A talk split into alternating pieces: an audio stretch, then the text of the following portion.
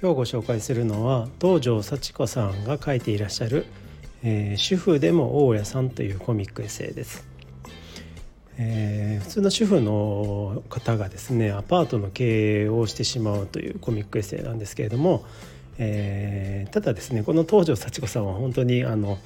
普通というかあの普通の方なんですがあの発想が、えー、すごいというか斬新というかあの度胸のある方えー、ですね。なんでかというとあの普通のアパート経営だけじゃなくてですねあのその次に、えー、飛びついたのがもうほぼ団地一棟丸ごとまあ、買い取ってしまうという、まあ、そんな、えー、巨大な建物で、えーと、経営をしてしまうというものなんですね。でまあ、読んでいると、えー、不動産屋さんとかですね周りの人たちがあのこうどんどんどんどんやりましょうやりましょうという感じで進めていったという感じが、えー、正しいかとは思うんですけれどもそこら辺のですね成り行きがあの本当に大丈夫なのかなと思うぐらいあの見ていて、えー、ちょっと怖くなってしまうほどなんですね。であの、まあ、アパートの経営っていうのはこんなに大変なのかというふうにあの、ね、よく不労所得とか言われますけれどもあの全然そんなんじゃなくてもうものすごい大変なんだなということで、えー、びっくりしてしまいました。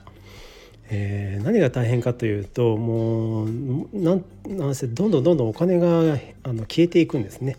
えー、もう湯水のごとくですねで本当にいくらあっても足りないんじゃないの？っていうような感じです。で読んでいる間はですねもう本当に終始もう大丈夫なのかこの人ばかり、えー、考えてしまうというようなハラハラドキドキするようなアパート経営をしていらっしゃいます。えー、もう実際にですね自分のお金であのこういうふうに体験してですねそれをコミックエッセイとして、えー、書いていただいているということでもう本当にありがたいなというふうに思います。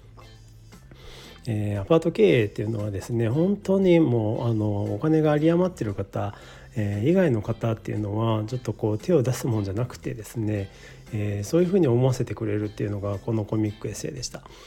えーまあ、多分自分は絶対できないだろうなとあの、まあ、お金がないからできないんですけどねあのできないだろうなというふうに思います。えーまあ、今後ですねアパート経営とかそこら辺を考えている方がもしいらっしゃったらですねあのぜひ一度は読んでみていただきたいなというふうに思います。あのなんていうかな波乱万丈で本当にあのリアルにお金がどんどん減っていってでそうですねまあ主婦の方とかねあのちょっとアパートの経営ってどうなんだろうというふうに、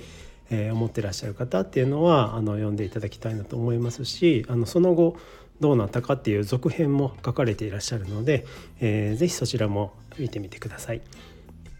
今日は東條幸子さんの主婦でも大家さんというコミックエッセイをご紹介しました。それではまた。